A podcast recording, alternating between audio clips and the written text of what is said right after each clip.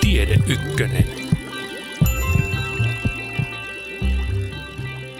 Tuli juuri hiljattain tässä ulos sellainen tutkimus, oli tutkittu Bostonin maratonin juoksijoita. Ja heitä otettiin ulos näitä ennen ja jälkeen maratonin.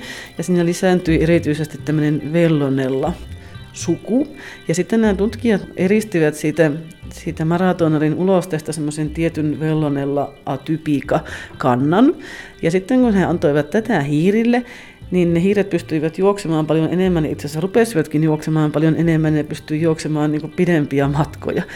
Ja tämä tapahtuu niin kuin ainoastaan antamalla sitä yhtä tiettyä mikrobia. Niin on aika hurja ajatella, että yhdellä mikrobilla saadaan tuommoinen aikaan, että siitä sitten vaan äkkiä doping-tutkijat katsomaan, että, että miten tämä tunnistetaan sitten ihmisten suolesta.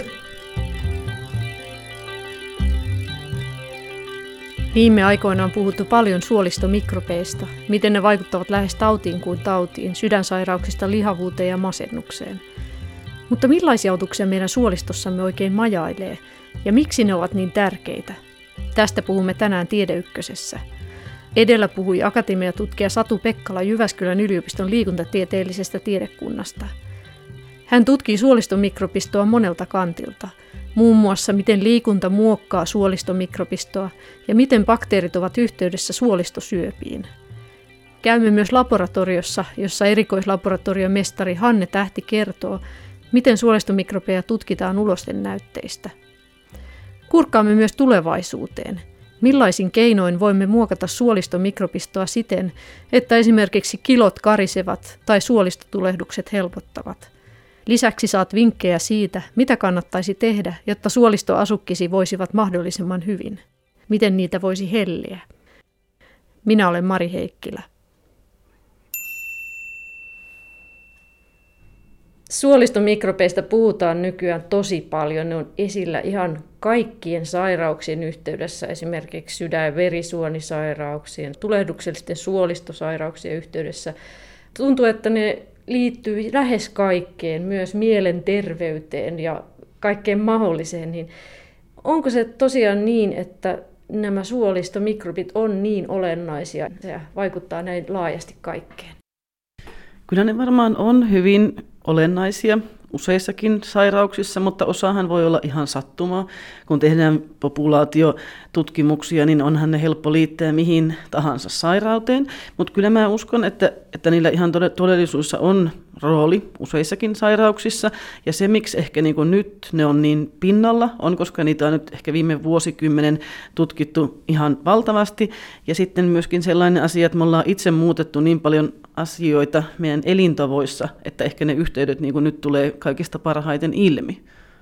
No nuo elintavat, niidenkin vaikutusta on tosi paljon tutkittu nyt, että miten ne muokkaa sitä suolistomikrobistoa, niin mitkä kaikki seikat siihen mikrobistoon vaikuttaa, tiedetäänkö me ne?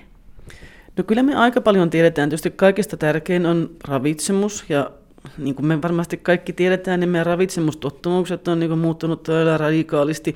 Viime vuosina syödään paljon kaikkia valmisruokia ja ruokia, missä on lisäaineita, ja itse asiassa tutkimukset on osoittanut, että, että ne lisäaineet tekee huonoa suolista mikrobistolle. Sitten myöskin antibioottien käyttö, millä tietysti yritetään kaikkia infektioita torjua, niin on lisääntynyt viimeisen kymmenen vuoden aikana globaalisti 65 prosenttia. Ja tietenkin se on hyvä, että me saadaan niitä infektioita torjuttua, mutta tietysti ne kaikki hyvätkin bakteerit kärsii siinä samassa. Ja sitten myöskin ehkä yhtenä ongelmana on se, että me ei enää olla tuolla luonnossa ja möyritään niin sanotusti mullassa tai olla kosketuksissa eläinten kanssa ja sitten tämmöinen steriili ympäristö saa aikaan sen, että sitten se vaikuttaa vähän huonosti meidän omiin mikrobeihin. Että olisi hyvä olla kosketuksessa myöskin niihin ympäristön mikrobeihin. Suolisto on keskeinen osa ruoansulatuselimistöämme. Kerrotaanpa tässä vaiheessa hieman sen toimintaa. Aluksi suuhun pistetty ruoka päätyy ruokatorven kautta mahalaukkuun. Siellä se sekoittuu mahan esteeseen, jossa on jo ruokaa pilkkovia entsyymejä – Ruuasta muodostuu vellimäistä litkua, joka annostellaan noin ruokalusikallisen kokoisina annoksina mahaportin kautta ohutsuoleen. Ohut suoli on noin 7 metriä pitkä, pehmeä, mutkitteleva putki. Sen sisäpinta on täynnä sormimaisia poimuja, jotka moninkertaistavat sen pinta-alan noin 200-300 metriin. Eli se on noin tenniskentän kokoinen ala. Tätä isoa pinta-alaa tarvitaan, sillä ohutsuolessa tapahtuu pääasiallinen ruoan imeytyminen elimistöön. Siellä on runsaasti ruokamössöä pilkkovia entsyymejä ja ravintoaineet imeytyvät verenkiertoon. Ohutsuolessa elelee mikrobeja, etenkin maitohappobakteereja. Ne voivat auttaa esimerkiksi maitosokerin eli laktoosin käsittelyssä. Mikrobien määrä ohutsuolessa on kuitenkin huomattavasti pienempi kuin paksusuolessa, jonne ruokamassa seuraavaksi päätyy. Pääosa suolistomikrobeista elää juuri paksusuolessa. Ne saavat ravinnokseen ohutsuolesta tulevaa ruokajätettä, joka on siis meille hyödytöntä ainetta. Ne käyttävät sitä monenlaisten uusien yhdisteiden valmistamiseen. Ne kykenevät esimerkiksi pilkkomaan selluloosaa, mihin ihmiselimistö ei pysty. Paksusuolen tärkeä tehtävä, sen lisäksi että se toimii mikrobien asuinpaikkana, on ottaa vellimäisestä ruokamössöstä talteen vettä ja suoloja, jotta elimistö ei menettäisi liikaa nestettä. Itse asiassa suuri osa ulosteesta muodostuu suoliston mikrobeista, jotka kulkevat ruokajätteen mukana sitä napostellen. Paksusuolesta uloste jatkaa vielä matkaansa peräsuoleen. Sieltä se poistuu vessanpönttöön siinä vaiheessa, kun sitä on kertynyt riittävästi.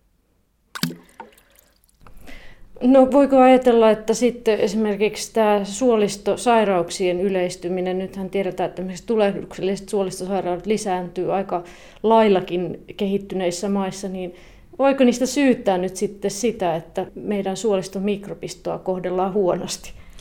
Kyllä mä luulen, että me ollaan aika paljon kohdeltu meidän suoliston mikrobistoa huonosti joko itsestä riippuvista tai riippumattomista tekijöistä, koska nythän niin tulehdukselliset suolistosairaudet on osassa Suomea jopa kansansairaus, että jotakin me ollaan tehty, että ne nyt yleistyy ja sitä tässä valtavasti tutkitaankin, mutta ei ole niin mitään sellaista yhtä selkeää konsensusta, että nyt juuri tämä on aiheuttanut suolistosairauden tai nyt juuri tämä mikrobi on siinä, on tietysti löydetty jotain mikrobia, mitkä pystyisi parantamaan niitä sairauksia. Jos ajatellaan sitä suolistomikrobistoa, siellähän on, oliko se niin, että kahden jalkapallon verran?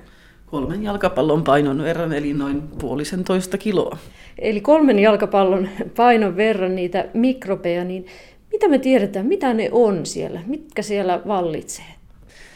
Joo, siellähän, tota, jos nyt ajatellaan, että ihmisessä on noin 40 biljoonaa solua, niin siellä suolessa on mikrobisoluja, jotka on siis yksisoluisia, niin niitä on noin 1,3 kertaa enemmän.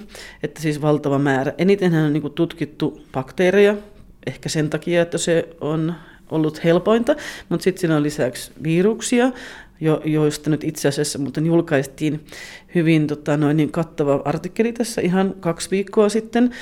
Ja siellä on ihan hurja määrä viruksia, joista suurin osa on bakteriofaageja, eli siis sellaisia viruksia, jotka kykenee infektoimaan niitä bakteereja. Niillä on jonkinnäköinen yhteisvaikutus keskenään. Sitten on lisäksi hiivoja, saattaa olla sieniä, ja näistä tiedetään tosi vähän, ja mun ymmärtääkseni se johtuu siitä, että niiden, jos niin näitä muita mikrobeja saadaan helposti analysoitua semmoisella sekvensointiin, eli DNAn emäsjärjestykseen perustuvilla menetelmillä saadaan identifioitua, niin jotenkin nämä hiivat on ollut haastavampia. Sitten sillä on myöskin arkibakteereita, joita nykyään kutsutaan arkeoneiksi. Ennen olivat arkibakteerit ja niillä on myös tosi iso merkitys, mutta niitäkin on jostain syystä tutkittu paljon vähemmän, mutta esimerkiksi on sellaisia metaania tuottavia arkibakteereita, josta on vähän ristiriitaista tietoa, että osa on liitetty lihavuuteen niin, että ne niin aiheuttaa lihavuuden ja sitten taas toiset tutkimukset väittää, että ne voisivat oikeastaan estää lihavuutta. Kyllä lisää tietoa näistä tarvitaan. Bakteereita, viruksia, hiivoja ja arkeoneja. Suolistossamme suorastaan kuhisee elämää.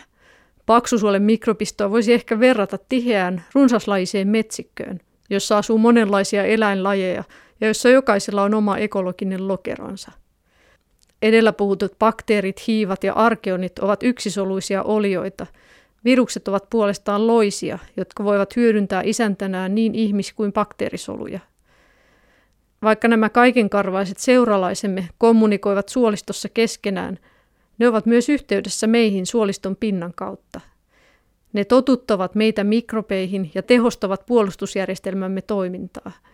Niiden ansiosta elimistö oppii erottamaan ystävälliset mikrobit taudinaiheuttajista. Toisaalta, kun suolistossa on jo valmiiksi tiheä viidakko mikrobeja, ei taudinaiheuttajien ole helppo päästä asettumaan sinne aloilleen ja aiheuttamaan tuhojaan. Bakteerit ovat suolistomikrobistossa suurin ja tunnetuin ryhmä. Monille suolistobakteereista tulevat mieleen probioottiset maitohappobakteerit, joita apteekissa usein kaupataan suoliston tasapainottamiseen, esimerkiksi antibioottikuurin yhteydessä. Niitä asuu sekä ohutsuolessa että paksusuolessa. Satu Pekkala kertoo lisää. No siinäkin mielessä hyviä, että monet bakteerit jostain syystä tykkää kasvaa niiden kanssa, ja aika monet näistä ei-maitohapobakteereista, mitkä luonnollisesti elää siellä suolessa, niin ne ilmeisesti jotenkin symbioosissa tuottaa jotain toinen toisille, että ne on niin ehkä senkin mielestä hyviä, ne maitohapobakteerit. Ja niistä tiedetään, on aika paljon tutkimuksia tästä esimerkiksi tästä Lactobacillus GGstä, että pystytään esimerkiksi ripuliin voidaan vaikuttaa sillä ripulin kestoon, että sen takia ne, niitä nykyäänkin käytetään probiootteina.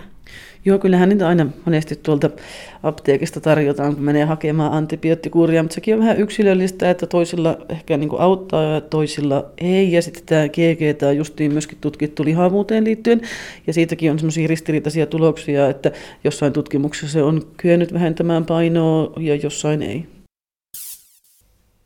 Suolistomikrobeista on meille paljon hyötyä. Ne ovat suorastaan korvaamaton apu. Niillä on oikein paljonkin rooleja, mitkä niin kuin hyödyttää meitä. Itse asiassa me vastavuoroisesti hyödytetään toisiamme, niin me hyödytetään niitä bakteereita kuin ne meitä. Ne esimerkiksi pilkkoo tietysti ravintoaineita, mitä meidän e, keho ei muuten pystyisi pilkkomaan.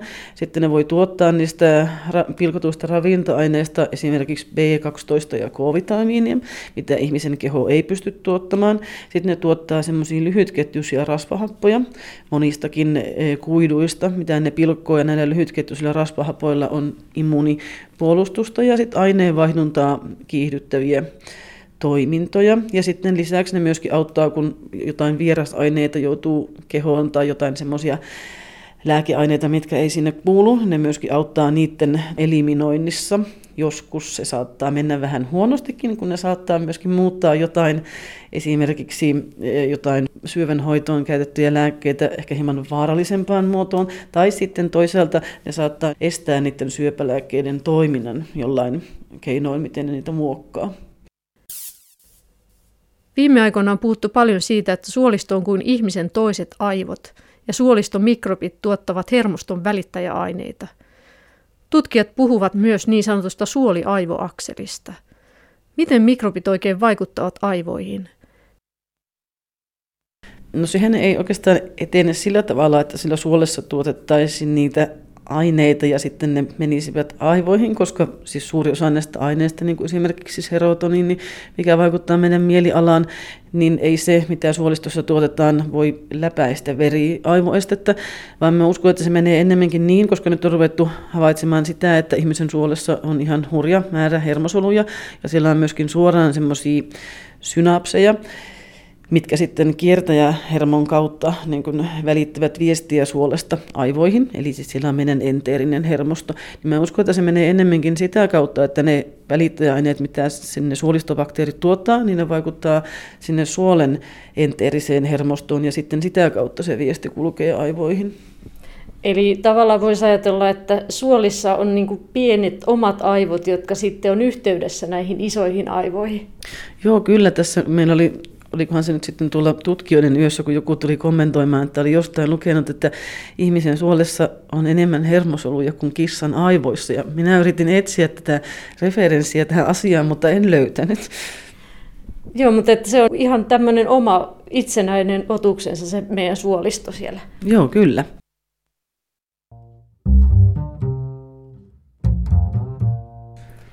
Viime aikoina on paljon puhuttu siitä, että esimerkiksi suolistomikrobeilla on iso rooli siinä, että miten yksilö lihoo ja monessa muussakin asiassa, niin miten yksilöllisiä, että onko mulla ihan erilainen bakteeristo kuin sulla? No kyllä se on koko lailla erilainen kaikilla ihmisillä. Ja itse asiassa onkin ajateltu, että voisiko tästä nyt tulla joku tämmöinen uusi sormenjälki tai DNA-testi. Mä nyt sen ainakin tällä hetkellä näen vielä vähän vaikeaksi, koska jos me tiedetään, että, että minkälainen mikrobisto liittyy tiettyyn sairauteen, niin on hyvin vaikea sanoa, että minkälainen on terve mikrobisto. Mutta siis tämä yksilöllisyys johtuu lähinnä siitä, että minkälaisessa paikassa asutaan, maantieteellisestä sijainnista, sitten myöskin, että miten on syntynyt, onko syntynyt keisarin leikkauksella vai, vai onko syntynyt luonnollista tietä ja sitten ikää vaikuttaa, sukupuoli ja kaikki tällaiset asiat, että, että yleensä kun halutaan jotain mm, tunnistaa mikrobistossa, niin kyllä on oltava iso joukko ihmisiä, ketä tutkia, jotta voidaan jotain sanoa, että sen verran suurta se vaihtelu on ihmisten välillä. Miten tuo lihominen, jos siihen palataan, niin mitä me tiedetään nyt siitä, että miten olennainen asia se suolistomikrobisto on siinä lihomisessa? Mä uskon, että niillä on hyvin suuri vaikutus. Tästähän on paljon niin tämmöisiä populaatio tason tutkimuksia. Ne on vähän myöskin mennyt suuntaan ja toiseen, että joskus joku tietty mikrobien pääjakso liitetään lihavuuteen ja sitten taas joskus joku toinen. Mutta on kyetty niin kuin sitten ihan mekaanistisilla eläinkokeilla osoittamaan, että tietyt mikrobit voivat ihan siis yksi mikrobita ja sen mm, kasvu siellä suolessa, niin voi oikeasti aiheuttaa lihavuuden. Ja sitten taas toisaalta on löydetty tiettyjä mikrobeja, joiden avulla on onnistuttu rasvamassaa ja painoa vähentämään. Tästä on ihan kliininen koekin menossa. Voiko ajatella, että saataisiin hoito sitten lihavuuteen siinä, että tapettaisiin pahat, pahat bakteerit ja annettaisiin sinne suolistoon sitten hyviä bakteereita tälle ihmiselle? Kyllä se periaatteessa voisi olla mahdollista. Itse asiassa nyt oli sellainen kliininen koe myöskin siitä, että koska ollaan huomattu, että jos eläimille jos siis normaalipainoiselle eläimelle siirretään lihavan eläimen ulostetta, niin sitä eläimestä tulee lihava. No sitten taas toisinpäin, että jos laihan, niin sitten se eläin pysyy normaalipainoisena. Tästä oli itse asiassa nyt ensimmäinen kliininen koe ihmisillä, missä siirrettiin lihavalle ihmiselle laihan ihmisen ulostetta, mutta se ei nyt oikein sitten toiminut siinä kliinisessä kokeessa, joten mä ehkä näkisin sen, että voitaisiin kohdentusti juuri niin kuin, niin kuin sä sanoit, niin voitaisiin tota, ehkä jotain bakteereita yrittää eliminoida, ja tässä nimenomaan olisi sellainen asia, mitä mun mielestä pitäisi tutkia enemmän, niin ne bakteriofaagit, koska jos ne on kykeneviä infektoimaan tiettyjä bakteereja, niin pystyttäisikö me jotenkin infektoimaan ja poistamaan siltä se lihavuutta aiheuttava bakteeri. Bakteriofaagit ovat bakteerien viruksia, eli samalla tavoin kuin influenssavirukset tarttuvat ihmisten soluihin, bakteriofaagit tarttuvat bakteerisoluun. Ne ruikkaavat perimänsä sen sisälle ja solusta tulee virustehdas. Lopuksi isäntäsolu kuolee. Faagit ovat hyvin isäntäspesifisiä, eli ne pystyvät infektoimaan ainoastaan juuri tietynlaisen bakteerin – Niitä on kuitenkin valtava määrä, sillä ne muuttuvat nopeasti ja jokaiselle bakteerille löytyy oma kiusankappaleensa. Niitä kutsutaan myös bakteerin syöjiksi. Niin se haaste on varmaan, jos ajatellaan sitä määrää, kun siellä on se iso massa niitä bakteereita, niin nehän on siellä tiiviisti keskenään symbioosissa osittain, osittain taistelee tilasta, mutta siellä on sellainen tiivis rykelmä niitä, niin se, että saisi jonkun lääkkeen menevään sille, että se vaikuttaisi just tiettyihin bakteereihin, niin se on varmaan yksi haaste. Ei voida niin kuin oikeastaan muulla varmaan kuin niillä faageilla sitten saada aikaan se, että juuri tietty bakteeri joutuu hyökkäyksen alle ja saadaan ehkä nujerrettua sieltä, vai miten? Joo, näin mä näkisin, koska Siis on hirveän vaikea yrittää istuttaa jotain uutta bakteeria sinne suolistoon, niin kuin sanoit, että kun siellä on jo niin kuin tiivis ekosysteemi ja kaikilla on omat lokeronsa, vähän niin kuin tämmöinen ravintolahypoteesi, että jokainen on siellä omassa ruokailupaikassaan ehkä justiin tämän takia, kun on yritetty käyttää maitohappobakteereita laiduttamisen keinona, niin joillekin ihmisille ne toimii ja joillekin ei, koska jokaisen suolisto on niin yksilöllinen. Eli sinne pitäisi jotenkin sitten saada tilaa myös aikaiseksi niille. Periaatteessa antibiootit tekee sitä tilaa, mutta se ongelma, että ne kai usein valitettavasti tappaa just niitä hyviä bakteereita sieltä. No sehän se on siinä ongelmana. Jotkut on yrittänyt käyttää tämmöisenä keinona sitten suolihuhteluita, mutta en minä näe sitä ainakaan kovin terveenä vaihtoehtona. Sehän on jännä asia, jos ajatellaan tätä lihavuutta, niin nyt tutkitaan kovasti näitä suolistomikrobeja, jotka aiheuttaa sitä lihavuutta, mutta voisihan näin niin kuin ajatella toisaalta, että nehän on hyviä bakteereita, koska ne tehostaa meidän kykyä hyödyntää ravintoaineita. Niin nehän voisi ajatella näin evolutiivisesti, nehän on todella positiivinen asia, että olisi sellaisia bakteereita, että me saadaan ruoasta enemmän energiaa. Joo, kyllähän se näin on ollut, että jos niin ajatellaan esimerkiksi märehtiöitä, niin niillähän on niin kehittynyt evoluutiossa siis ihan niin pelkästään elin sitä varten, että ne pystyy tehostamaan niiden mikrobien toimintaa, että, että kyllä ne on evoluutiossa ollut tärkeitä ja itse asiassa ehkä suurin asia evoluutiossa, mikä niitä on muokannut, niin on juurikin ollut nämä niin ravitsemuksen muutokset, että esimerkiksi silloin kun, kun siirryttiin niin ihan täysin kasvipohjaiseen ravintoon, niin se on ollut suuri hyppäys siinä evoluutiossa niin, että sitä suolistomikrobistosta on tullut monimuotoisempi. Mitä jos ei meillä olisi lainkaan suolistomikrobeja, niin miten meille kävisi? Hyvä kysymys. Mä tuota, uskon, että varmaan saattaisi kyllä tulla jotain puutostiloja. Toisaalta laboratorio-olosuhteissa kyllä pystytään kasvattamaan mikrobivapaita hiiriä, täysin mikrobivapaita, ja kyllä ne elää. Ne on vain hyvin erilaisia. Ne on esimerkiksi ihan todella yliaktiivisia, ja, ja niille ei esimerkiksi pääse kehittymään lihavuutta, vaikka niin annettaisikin huonoa ravintoa, että mm, vaikea olisi kuvitella ihmisellä kuitenkaan sellaista ihan mikrobivapaata tilaa. Eli ne on laihoja sitten ne hiiret, eli on se, ilmeisesti yleensä sitten nämä mikrobit tehostaa kuitenkin sitä ravinnon ottoa. Joo, kyllä ne tehostaa ja sitten nimenomaan on niin havaittu se, että, että lihaavan ihmisen mikrobeilla on vielä suurempi kyky saada sitä energiaa sitä ravinnosta, mitä syödään.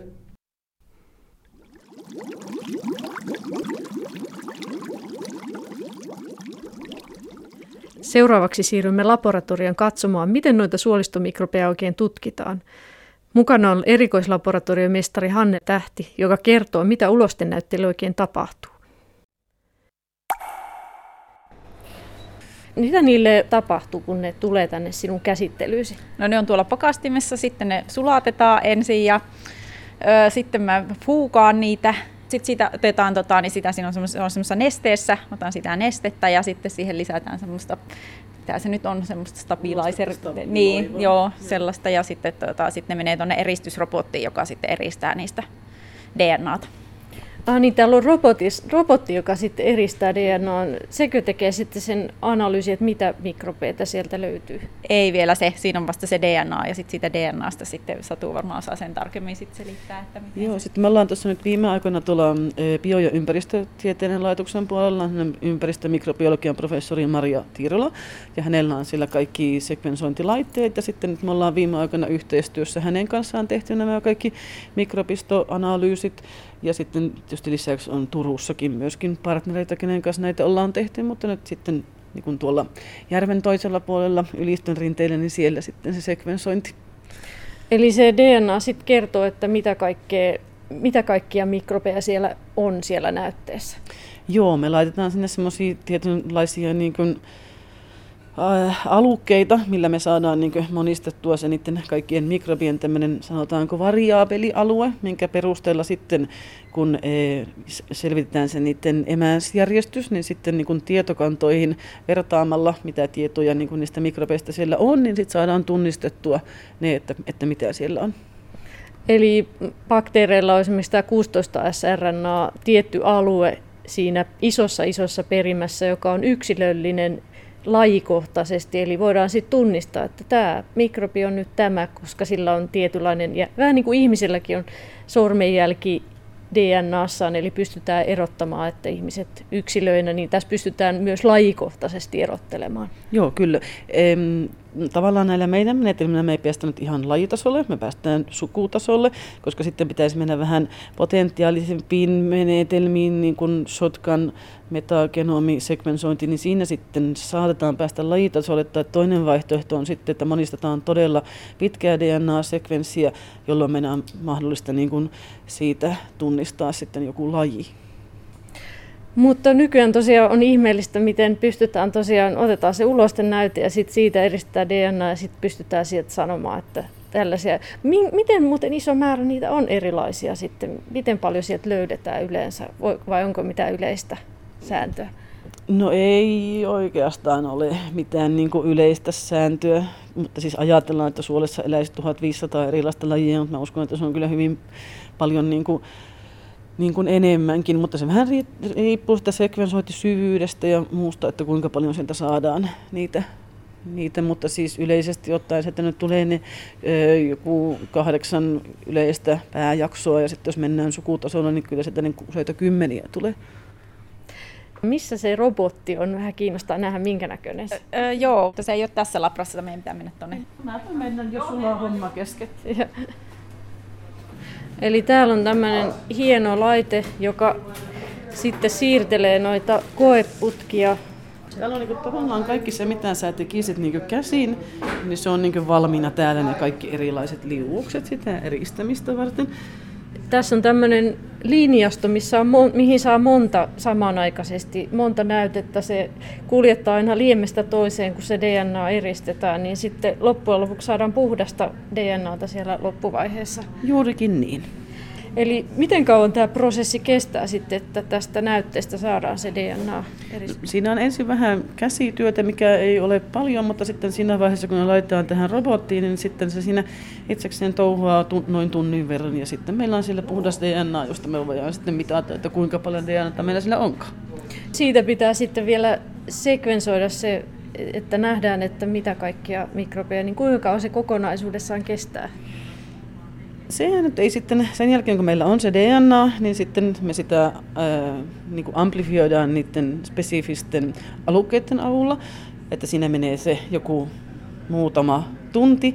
Sitten sen jälkeen ne voidaan laittaa, niistä tehdään ne kirjastot ja sitten ne voidaan laittaa sinne sekvensointilaitteeseen ja sitten se sekvensointi riippuen sitä syvyydestä, niin ehkä menee yön yli eli noin 16 tuntia jolloin meillä on sitten se kaikki sekvenssidataa sieltä seuraavana päivänä ja sitten ehkä se niin kuin sanotaanko työläinosuus onkin sitten se, kun ruvetaan analysoimaan, että mitä siellä oli ja mitään kaikkea. Ajattelisin, että olisi kiinnostavaa, voisin oman näytteeni antaa ja tutkia. Oletko itsestäsi tutkinut, että mitä sinun suolistostasi elää?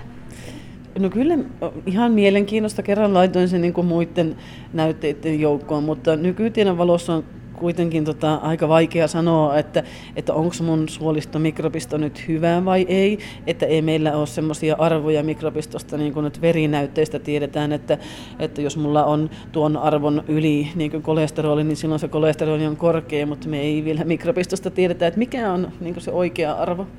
Niin, ja se on yksilöllistä, että sitten voiko olla niin, että sit tietyllä yksilöllä se ja se yhdistelmä myös, että mitkä mikrobit siellä yhdessä toimii, niin sitten on vaikea sanoa, että mikä sitten yksilölle olisi juuri sopivin.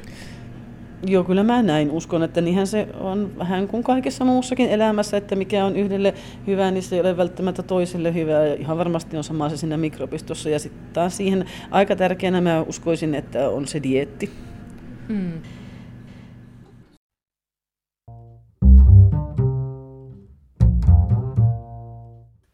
Satu Pekkala tutkimusryhminen työskentelee Jyväskylän yliopiston liikuntatieteellisessä tiedekunnassa ja monet tutkimuksesta liittyvät liikuntaan sekä sen vaikutuksiin suolistomikrobistossa.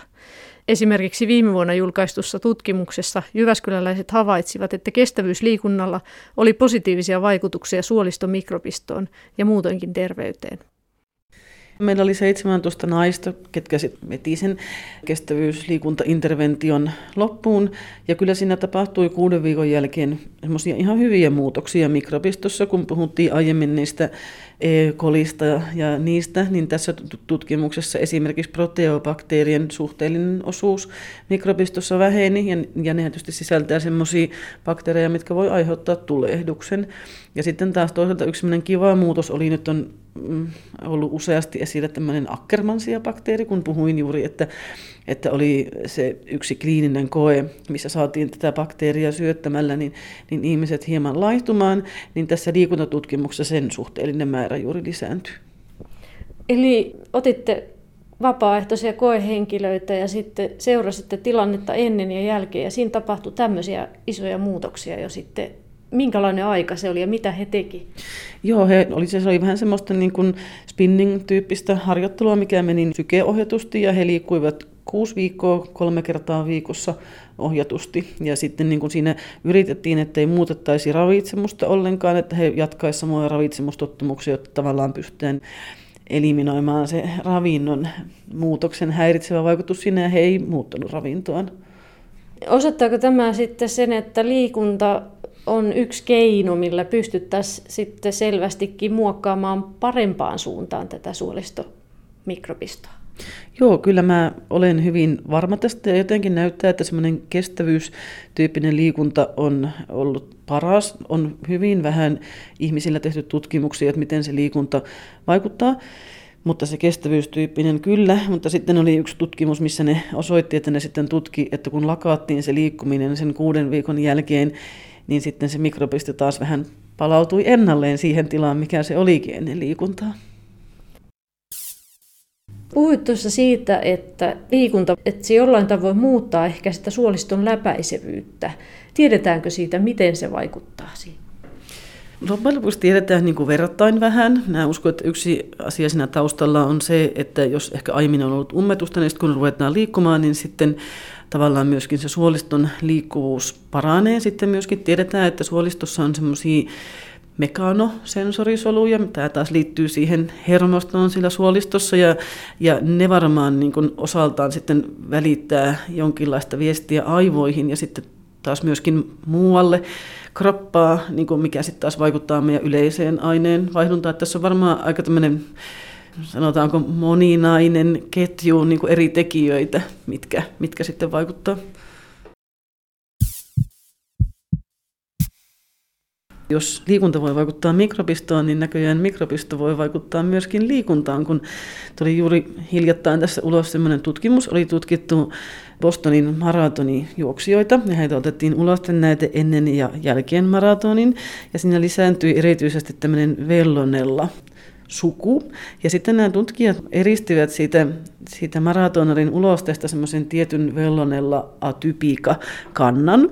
Ja sitten kun he antoivat tätä hiirille, niin ne hiiret pystyivät juoksemaan paljon enemmän, itse asiassa rupesivatkin juoksemaan paljon enemmän, ja pystyivät juoksemaan niin pidempiä matkoja.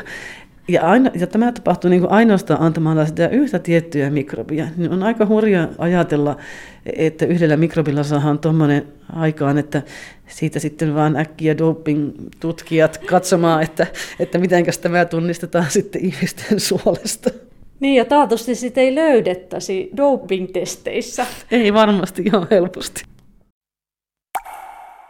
Te olette tutkinut myös, miten suolistomikrobisto vaikuttaa rasvamaksaan. Eli rasvamaksasairaushan on sellainen, mikä valitettavasti lisääntyy Suomessa aika suurta vauhtia. Se liittyy juuri lihavuuteen, eli maksa alkaa rasvottua eikä toimi enää normaaliin tapaan. Niin minkälaisia tuloksia olette tästä saaneet? No aika mielenkiintoisia. Olin muuten itse asiassa puhumassa tästä kansainvälisessä kongressissa Krakovassa e, kymmenen päivää sitten. Ja just sain eilen muuten tietää, että sain mun puheesta niin parhaan puheen palkinnon. Onneksi se, Joo, kiitos. Ja se oli niinku justiin tähän, tähän liittyen, kun me ensin havaittiin ihmisillä, että me verrattiin ihmisiä, kellä oli korkea maksan rasvaprosentti tai matala, niin niilläkin oli korkea, niin oli vähän semmoista fekaalibakterium prausnitsi-bakteeria suolistossa. Ja me ajateltiin, että olisikohan tällöin jotain tekemistä nyt sitten sen maksan rasvottamisen kanssa. Ja sitten me annettiin semmoiselle hiirimallille, mille kehitetään rasvamaksa rasvaisen dietin avulla, niin me annettiin niille suun kautta tai ei annettu tätä kyseistä bakteeria. Ja itse asiassa se sai sen maksan rasvan määrän vähenemään ja lisäksi myöskin niin kuin sit rasvakudoksessa niin, niin tulehdus väheni. Että mietittiin, että olisikohan tämä sitten joku tämmöinen niin sanottu tuleva probiootti, mutta koska se on aika vaikea kasvattaa se bakteeri laboratorio-olosuhteissa, se on hyvin eh, happea pelkäävä anaerobi, niin sitten me ajateltiin, että miten me muuten saataisiin sitten tämän bakteerin määrä lisääntymään suolessa, ja näitä tuloksia minä juuri sillä kongressissa esitinkin. Me ensin labrassa kokeiltiin, että minkälainen prebiootti, eli niiden hyvien bakteerien kasvua lisäävä aine voisi lisätä sen bakteerin määrää koeputkessa, ja sitten me löydettiin semmoinen en ehkä vielä viitsi sanoa, että mikä se on ennen kuin ne tulokset on julkaistu, niin semmoinen tietty prebioottinen kuitu, joka lisää sen määrää melkein puolella sillä koeputkessa. No sitten me annettiin tätä prebioottia rotille. Meillä oli taas niin kuin sellaiset korkean rasvan dietin rotaat ja sitten matalan rasvan, ja sitten niille oli lisätty tai ei, niin tätä kuitua semmoisena prebioottisena määränä ottaen huomioon rotan ruumiinpaino. Ja sitten 12 viikon jälkeen me huomattiin, että se kuitu tosiaan lisäsi myöskin niillä rotilla sitä sen bakteerin määrää ja sitten samalla niiden maksan rasvan määrä väheni, mikä nähtiin sekä biokemiallisesti että sitten ihan noista kudosleikkeistäkin, että vaikutti oikein hyvältä. Eli voidaan ajatella, että, että aina ei tarvittaisi edes mitään probiootteja, eli semmoisia suoraan, että annettaisiin sitä bakteeria, vaan voidaan vähän niin kuin ruokkia, antaa sille sellaisia sopivia ruokia, mistä se tykkää, niin silloin se lisääntyy siellä suolistossa. Joo, kyllä tämä on niin kuin yksi aika hyvä keino. Mikä sinua itseäsi kiinnostaa nyt tällä hetkellä? Mitkä on sellaiset asiat, mitä haluaisit selvittää? Me ollaan nyt, tai siis minun tutkimusryhmä yhteistyössä Keski-Suomen sairaanhoitopiirin kanssa ollaan saatu nyt eettinen lupa ja ruvettu tutkimaan suolistomikropiston merkitystä paksusuolen syöpässä. Ja tässä on taustalla sellainen idea, että jostain syystä, että onko se suolisyöpä oikealla puolella suolta, kun puhutaan, jos ajatellaan pernanmutkaa, että sitten mikä siitä on vasen ja mikä on oikea puoli, niin niillä oikeanpuolimmaisilla on paljon huonompi ennuste kuin vasemmanpuolimmaisilla kasvaimilla. Ja niistä oikeanpuoleisista kasvaimista on löydetty semmoisia mikrobiofilmejä, siis semmoisia oikein suuria mikrobikerääntymiä ja sieltä suolesta, joten kun näyttäisi, että näillä suolistomikrobeilla on siinä joku suuri merkitys, niin tätä olisi nyt tarkoitus tutkia eteenpäin. Eli otatteko te sitten jotain syöpäkasvaimista näytteitä, jossa on sitten mikrobeja mukana, vai miten se käytännössä sitten se tutkimus etenee? Joo, on, siis on, muutamassa tutkimuksessa on kyetty löytämään niitä mikrobeja myöskin ihan niistä kasvaimista, eli me otetaan niistä kasvaimista paloja, mistä sitten katsotaan niin kuin erilaisilla menetelmillä, että mitä mikrobeja siellä on. Ainakin sieltä on löydetty fusobakteeria, mikä on tosi paha bakteeri niin sanotusti, mutta sitten on myöskin mielenkiintoista, että sieltä on löytynyt suun mikrobeja. Että jollain tapaa niin kuin suoli on niin huonossa kunnossa, että normaalisti suussa olevat mikrobit löytävät sitten tiensä sinne suoleen. Ja sitten tietysti otetaan myöskin niitä potilailta ulostetta ja siitä tutkitaan niitä mikrobeja. Eli onko se jotenkin niin, että ne syöpäkasvaimet houkuttelee sitten sinne paikalle tiettyjä mikrobeja, että ehkä ne kasvaimet tuottaa jotain yhdisteitä, että sitten tietyt mikrobit tykkää elellä siinä sen kasvaimen kanssa? Joo, näin minä uskoisin, että siinä on semmoinen vuorovaikutus, mihin liittyy kovin läheisesti tulehdus, että että tulehdus on yksi sellainen tekijä, mikä niin oikein edesauttaa sitä syöpäkasvaimen kasvua ja varmaan jotenkin siinä on se mikrobin ja sen kasvaimen yhteistyö. No voiko ajatella, että sitten se syöpä olisi osittain mikrobien aiheuttama? Kyllä näin ajatellaan, tai että ainakin aika paljon ne varmasti siihen vaikuttaa. Jo on itse asiassa ollut ihan semmoisia tutkimuksia, että pelkästään siirtämällä ähm, ulostetta ihmiseltä, kellä on syöpä, niin ollaan saatu sitten eläimille kehittymään se syöpä. Sehän on aika vakuuttava tulos, että tosiaan ne mikrobit voi sitten, silloin syöpämikro, voiko puhua syöpämikrobeista? E-, ehkä jotenkin niin. Mä uskon, että se eniten liittyy siihen mikrobien aineenvaihduntaan, koska tiedetään, että tietyt mikrobien tuottamat aineenvaihduntatuotteet on niitä, mitkä sitten saattaa sen syövän kasvua edesauttaa. Että mä uskoisin, että se on lähinnä se, mitä ne tuottaa, ei ehkä niinkään se, että ketä siellä on. Eli ne mikrobit tuottaa jotain sellaisia yhdisteitä, jotka sitten on tavallaan niin kuin karsinogeenejä, vai voiko näin sanoa? Juurikin näin.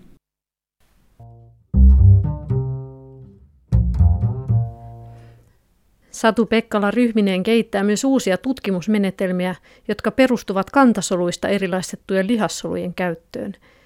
Soluja voidaan viljellä laboratoriossa maljalla ja panna ne supistelemaan sähkövirrassa oikeiden lihasten tavoin. Sinulla on tässä video, jossa näkyy, miten nämä erilaistetut lihassolut tuolla sykkii, eli ne liikkuu tuolla tavoin. Mitä tässä nyt on sitten näkyvillä? Joo, me ollaan tässä erilaistettu niitä, niitä lihasoluja lihassäikeiksi. Ja tuota, sitten e, meillä on semmoinen laite, millä niille annetaan tavallaan sähköimpulseja, mikä vastaisi sitten sitä, että ajatellaan, että tehdään liikuntasuoritus ja että laitetaan lihaa supistumaan, niin sillä pystytään vähän niin semmoista sitten soluviljelmässä tutkimaan. Ja sitten meidän tarkoituksena on tutkia, että mitä kaikkea sen liikunnan seurauksena sitten niistä lihassäikeistä tulee ulos, koska nykypäivänä tiedetään, että lihas erittää paljon kaikkia myokiineja ja myöskin sytokiineja, joilla on sitten systeemisiä vaikutuksia kehossa, että että mitä lihas erittää, niin saattaa sitten vaikuttaa esimerkiksi maksaan tai johonkin muihin kudoksiin, joita taas niin kuin tarkoitus nyt tälleen suorasti tutkia soluviljelmissä ja tavallaan sitten myöskin sitä kautta päästä vähän eroon eläinkokeista, kun ne eivät sitten aina ehkä eettisesti ole ihan, ihan yhtä hyviä, että jos voitaisiin olla tämmöinen solumalli kehittää, minkä avulla tavallaan pystytään kahden eri kudoksen vuorovaikutuksia tutkimaan. Sehän on ihan hauskan näköistä, että ne, ne tosiaan liikkuu ihan, voisi kuvitella, että samalla lailla kuin lihakset meidän elimistössä. Eli ne on siinä maljalla, mutta sitten kun siellä laittaa sähkövirtaa, niin sitten saadaan supistumaan ja laajenemaan. Joo, kyllä siinä ihan täysin sama periaate on. Tämä tutkimus liittyy nyt siihen, että halutaan tietää, sit, miten lihassolut miten tämä syöpä vaikuttaa niiden toimintaan. Eli sitten voitaisiin ajatella, että nähdään, että sitten kun se rupeakin heikommin toimimaan se liike, niin sitten se, siinä on jonkinlaisia vaikutuksia ollut sillä syövällä. Joo, näin, näin olisi tarkoitus tehdä, että tutkitaan sekä syöpään liittyen, että sitten juuri niin kuin nämä, mitä itsekin on paljon siis tutkinut, niin maksan toimintahäiriöt liittyy myöskin hyvin läheisesti siihen syöpään, ja sitten näyttäisi siltä, että juurikin se on se lihas, mikä jotenkin vaikut, välittää niitä syövän vaikutuksia sinne maksaan. Aika mielenkiintoinen ketju. Niin, niin, niin on mielenkiintoinen ketju. Se on mielenkiintoista, että pystytään, tai tämä on meillä niin kuin hieman vielä kehitysvaiheessa, tämä menetelmä eh, Juha Hulmin kanssa, ja sitten siinä on semmoinen Julia Lautaoja, tohtorikouluttava, tekemässä tätä kehitystyötä hänen väitöskirjaansa varten, ja kyllä me nyt aletaan olla jo aika pitkällä tässä. Miltä näyttää tulevaisuus? Mihin sairauksiin suolistomikrobeja muokkaamalla voitaisiin saada hoitoja? Seuraavaksi katsomme Satu Pekkalan kanssa kristallipalloon. Kyllä mä uskoisin, että se varmaan se suolistosairaus on yksi iso asia, mihin niitä hoitoja on tulossa. Ja mä uskon, että sinne juurikin ehkä ne bakteerien tuottamat molekyylit on ne, jotka joskus nousee pinnalle, ei ehkä niin ne bakteerit itsessään. Itse asiassa näitä kaiketi on jo kliinisissä kokeissakin. Ja sitten Tietysti lihavuus on niin moniin kirjoinen sairaus, että siinä ei ole yhtä eikä oikeaa asiaa, vaan sitten ehkä sitä pitäisi sitten mennä sinne personoituun tutkimukseen, mutta voisin uskoa, että sitten tällaiset tärkeät sairaudet, niin kuin tyypin 2 diabetes ja semmoiset, niin ne sitten olisi niin kuin siinä seuraavana jonossa. Eli se olisi ehkä niin, että kun on näitä bakteereita, jotka tuottaa jotain yhdisteitä, niin sitten otettaisiin niitä yhdisteitä ja niitä käytettäisiin, ei suoraan laitettaisi niitä bakteereita sinne suolistoon. Joo, kyllä tällaisia sovelluksia on ja ehkä varsinkin tietysti aina enemmän eläinkokeissa ennen kuin sitten päästään niihin varsinaisiin ihmiskokeisiin, mutta mä en usko, että tämä on niin kuin juurikin se yksi keino, mitä, millä varmasti pystytään näitä suolistosairauksia hoitamaan. Periaatteessa nyt kun on puhuttu myös että suoliston mikrobien vaikutuksesta ihan mielialaan ja kaikkeen tämmöistä, niin Tulevaisuudessa sitten voisi ajatella, että olisi jotain mikrobeja tai niiden tuottamia yhdisteitä annettaisiin esimerkiksi masennukseen tai jos haluaisi keskittymiskykyä parantaa tai, tai vastaavaa. Onko tämä ihan, tämä on ehkä vähän science fictionia vielä? En mä oikeastaan usko, kun itse asiassa siis ADHD niin liittyen on tutkittu aika paljonkin tätä, ja kyllä jollain, niin kuin varsinkin maitohappobakteereilla on niin kuin olevan rauhoittava vaikutus, että enemmän ihmistutkimuksia tarvitaan, että nyt nämä aika monet vielä menee tuolla niin kuin prekliinisellä tasolla.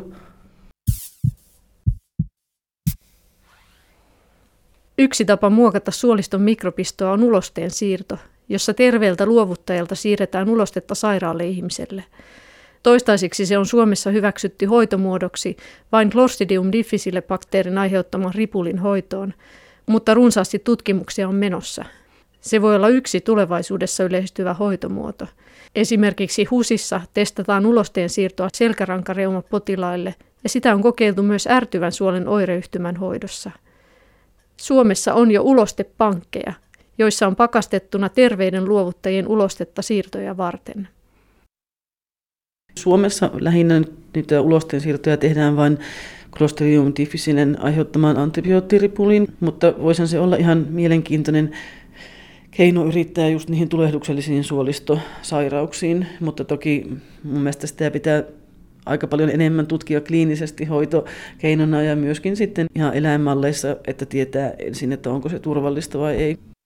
Niin ja sitten siinä on se haaste, että kun oikeastihan on käsittänyt, että me ei ihan tarkkaan tiedetä, että mitkä nyt on niitä hyviksiä ja mitkä on niitä pahiksia siellä suolistossa, että ei me ihan tarkkaan osata sanoa, että mitä sinne kannattaisi siirtää.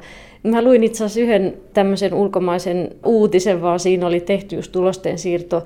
Ja sitten siinä olikin käynyt niin, että sitten se ei ollut lihavuuden vuoksi tehty, mutta sitten se ihminen oli lihonnut sen jälkeen, kun sitten siellä olikin ollut sellaisia bakteereita, jotka oli sitten aiheuttanut sitä lihomista. Eli tässä on tavallaan aika paljon vielä pitäisi saada lisää tietoa, että saadaan varmuudella onnistumaan tämä systeemi. Joo, kyllä olin ihan tuon saman tutkimuksen lukenut, ja tietysti siinä vaiheessa, kun se ulos teen siirre otettiin siltä yhdeltä ihmiseltä, niin hän ei silloin ollut lihava, vaan hän vähän sen jälkeen lihoi, ja niin lihoi sekin, joka, joka sai sen siirteen. Että, että kyllä noissa on vähän semmoisia, että sit jos ajatellaan, niin kuin puhutaan siitä, että meidän suolistossa on toiset aivot ja sitten ne suolistomikrobit tuottaa noin 90 prosenttia hermovälittäjäaineista, niin kyllä aika tarkasti mun mielestä pitäisi myöskin niin tutkia sitä, että onko sitten mahdollisesti jotain sellaisia muita sairauksia tai mielenterveydellisiä ongelmia, mitkä sitten voisi niin siirtyä sen ulosteen välityksellä, että ehkä tämä kuulostaa vielä vähän fiktiiviseltä. Nythän vielä aika paljon tietoa tarvitaan lisää, mutta onko jo nyt jotain keinoja, mitä voisit sanoa ihan tällaiselle Matti Meikäläiselle, että mitä kannattaa syödä ja miten voisi sitä suolistomikrobistoa hoitaa?